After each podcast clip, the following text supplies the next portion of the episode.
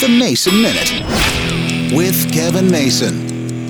These are very, how do I say this nicely, interesting times. And the one thing I see when I read news stories is that greed is not good these days. You remember the old Gordon Gekko line from the movie Wall Street with greed is good. People are looking to move on up. It wasn't a bad thing to be a yuppie in the 80s and the 90s, but these days, well, we're not happy with the billionaires having so much and everybody else having so little. We see that with the actors and the writers' strike right now in Hollywood. The big issue CEOs are making $25 million a year, and they keep getting pay raises when no one else does, when people can't make a full time job out of being an actor or a writer, and all those jobs are going away thanks to AI. A lot of that happens in the technology world as well. The CEOs are making all the money, and they're not really doing the work. It's the people doing the work that aren't happy, and it's all because of greed. I see a tide shifting. I see things changing. Now, whether it changes in five years, ten years, or in five minutes, I don't know, but change is coming. I can feel it. Greed is not good.